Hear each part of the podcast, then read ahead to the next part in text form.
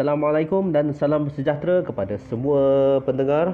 Terima kasih kerana sudi mendengar segala perkongsian dalam podcast ini yang mudah-mudahan sedikit sebanyak dapat memberikan kita satu semangat, pedoman dan inspirasi untuk kita sentiasa menjadikan diri kita lebih baik daripada hari semalam. Anda boleh share ataupun kongsi segala perkongsian dalam podcast ini kepada rakan-rakan anda. Baiklah, hari ini saya ingin berkongsi tentang kisah seorang tokoh wanita yang bernama Ezzy Taylor Morton. Ha, saya yakin dan percaya ramai daripada kita tidak pernah mendengar akan nama itu dan apatah lagi mengetahui kisah beliau. Sedikit latar belakang beliau, Ezzy Taylor Morton dilahirkan pada tanggal 1 Februari 1936 di St. John Colony of Dale, Texas, Amerika Syarikat. Ibu beliau merupakan seorang yang tidak boleh mendengar dan tidak boleh bercakap. Hidup beliau semasa di alam remaja sehinggalah dewasa sangatlah susah. Sehingga beliau pernah bekerja di syarikat uh, ataupun ladang kapas. Ezzy Taylor Morton merupakan seorang yang sempurna sifat fizikalnya.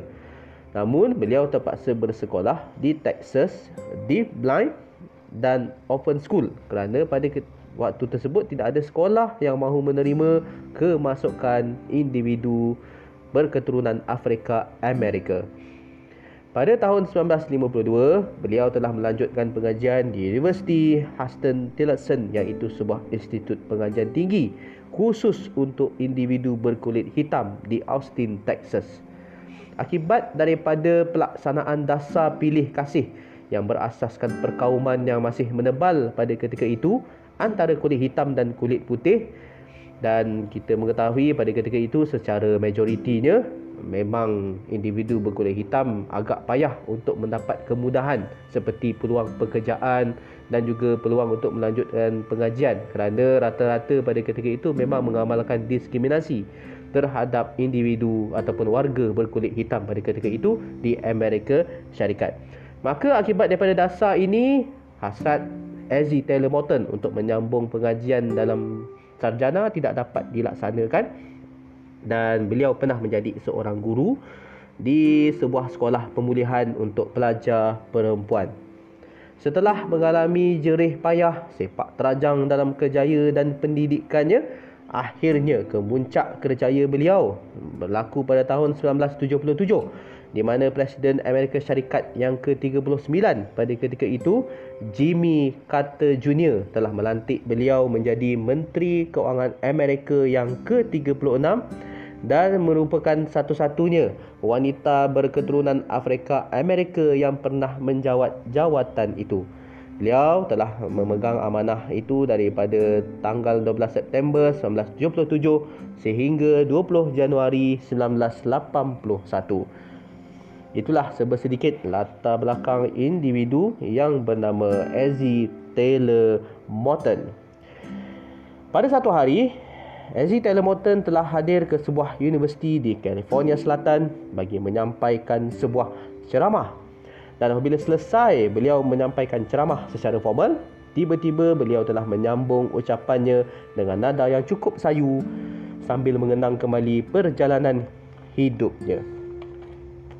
Apa kata beliau? Wahai saudara-saudari sekalian, saya dilahirkan oleh seorang ibu yang tidak mampu mendengar dan tidak mampu bercakap. Saya juga tidak pernah tahu siapa ayah saya. Adakah dia masih hidup ataupun telah meninggal dunia? Saya boleh dikatakan seorang anak yang lahir tanpa dirancang.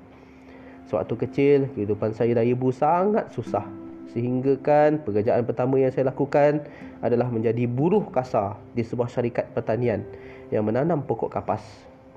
Pada ketika itu saya sangat benci keadaan saya. Bahkan saya pernah merasa kecewa terhadap Tuhan. Pernah suatu ketika saya bertanya-tanya, kenapalah Tuhan mentakdirkan saya lahir ke dunia ini? Saya berasa sangat tidak berguna pada ketika itu para penonton, para pelajar yang berada di auditorium universiti berkenaan ketika itu berasa sangat terkejut dan terpegun. Ya, kerana individu yang sedang berucap di hadapan mereka itu bukanlah calang-calang orang. Sebaliknya individu yang memegang jawatan penting di negara Amerika Syarikat Namun siapa tahu di sebalik gahnya jawatan di sebalik kewibawaan dan kredibiliti, kredibiliti beliau menyampaikan ucapan dan menjawat jawatan Menteri Kewangan di sebaliknya terselit seribu kisah sedih dan juga kepayahan dan rancau yang terpaksa beliau tempuh sebelum bergelar seorang Menteri Kewangan Afrika Amerika yang pertama di Amerika Syarikat.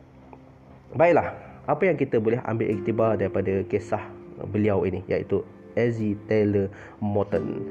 Yang pertama, kita dapat lihat bagaimana perjalanan beliau semasa kecil. Beliau hidup susah. Sudahlah hidup susah, ibunya adalah seorang yang tidak boleh mendengar, yang tidak boleh melihat.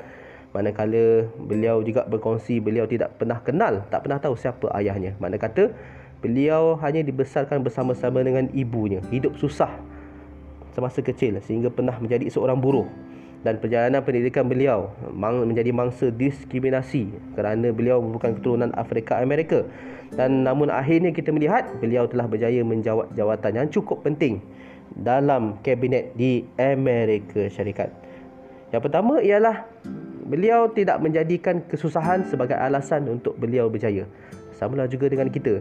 Mungkin bagi sebahagian besar daripada kita akan menjadikan keadaan kita masa kecil, kesusahan kita, kepayahan kita dan apabila kita diuji seperti tidak boleh sambung belajar menjadi mangsa diskriminasi dan sebagainya alasan itu akan dijadikan oleh kita untuk kita mengatakan kepada orang lain bahawa itulah sebabnya kenapa aku tidak boleh berjaya. Itulah sebabnya kenapa aku tidak boleh menjadi seseorang hari ini. Itulah sebabnya kenapa aku tidak boleh menjadi pelajar yang cemerlang pada hari ini. Kerana menyalahkan keadaan keluarga, menyalahkan keadaan diri yang bagi ya mungkin sebahagian daripada kita menjadikan itu sebagai alasan utama kenapa tidak mampu untuk mencapai cita-citanya pada hari ini.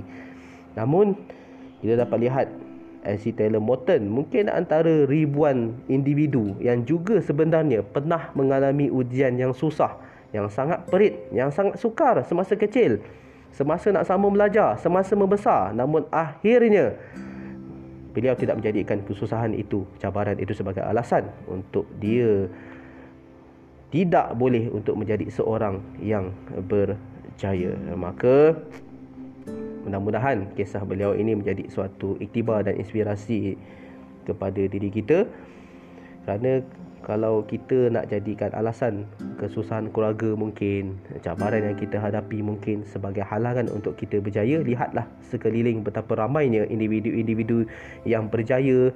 Sebenarnya mereka juga pernah menghadapi kesusahan dan juga ujian pada suatu ketika dahulu. Yang kita nampak mungkin hanyalah secebis senyumannya secebis daripada kegembiraannya kekayaannya kesenangannya pada hari ini.